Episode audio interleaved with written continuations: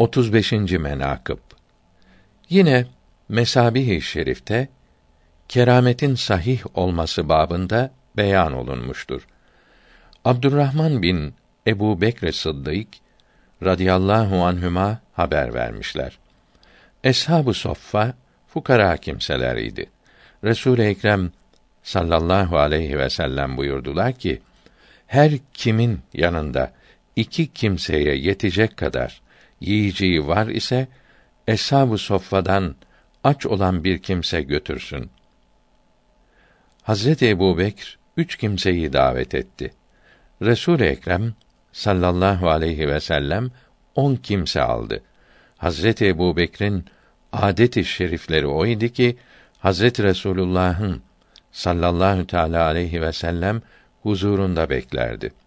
Beraber yatsıyı kılarlar idi. Sonra saadet hanelerine, evlerine giderlerdi.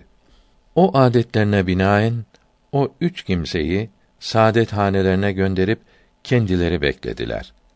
Geceden bir miktar geçtikten sonra saadet hanelerine teşrif buyurdular. Temiz hanımları Hazreti Ebu Bekre söyledi ki, misafirlerinizin yanına gelmekten ne şey size mani oldu?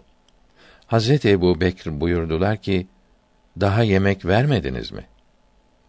Muhterem haremleri cevap verdiler ki yemek verdik. Lakin kendileri Ebu Bekr gelmeyince yemeyiz, sabrederiz deyip yemediler.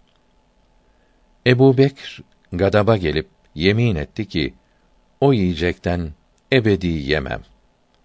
Hatunları da yememeye yemin ettiler. Misafirler de yemin ettiler ki yemeyeler. Hemen Ebu Bekr radıyallahu teâlâ anh buyurdular ki, bu birbirine uymamak bize şeytandandır. Sonra yiyeceği götürüp ortaya koyup kendileri yemeye başladılar. Misafirler de yemeye başladılar. Bir lokma alırlardı. Onun yerine bir lokma meydana gelirdi. Hazreti Ebu Bekr radıyallahu teâlâ an yiyeceğin bu fazlalaşmasını görüp muhterem zevceleri Ümmi Reyhane'ye sual buyurdular ki, bu yiyeceğin hali nedir?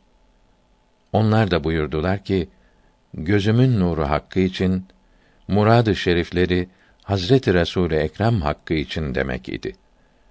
Bu yiyecek evvelki halinin üç katı olmuştur. Aslını bilemem dedi.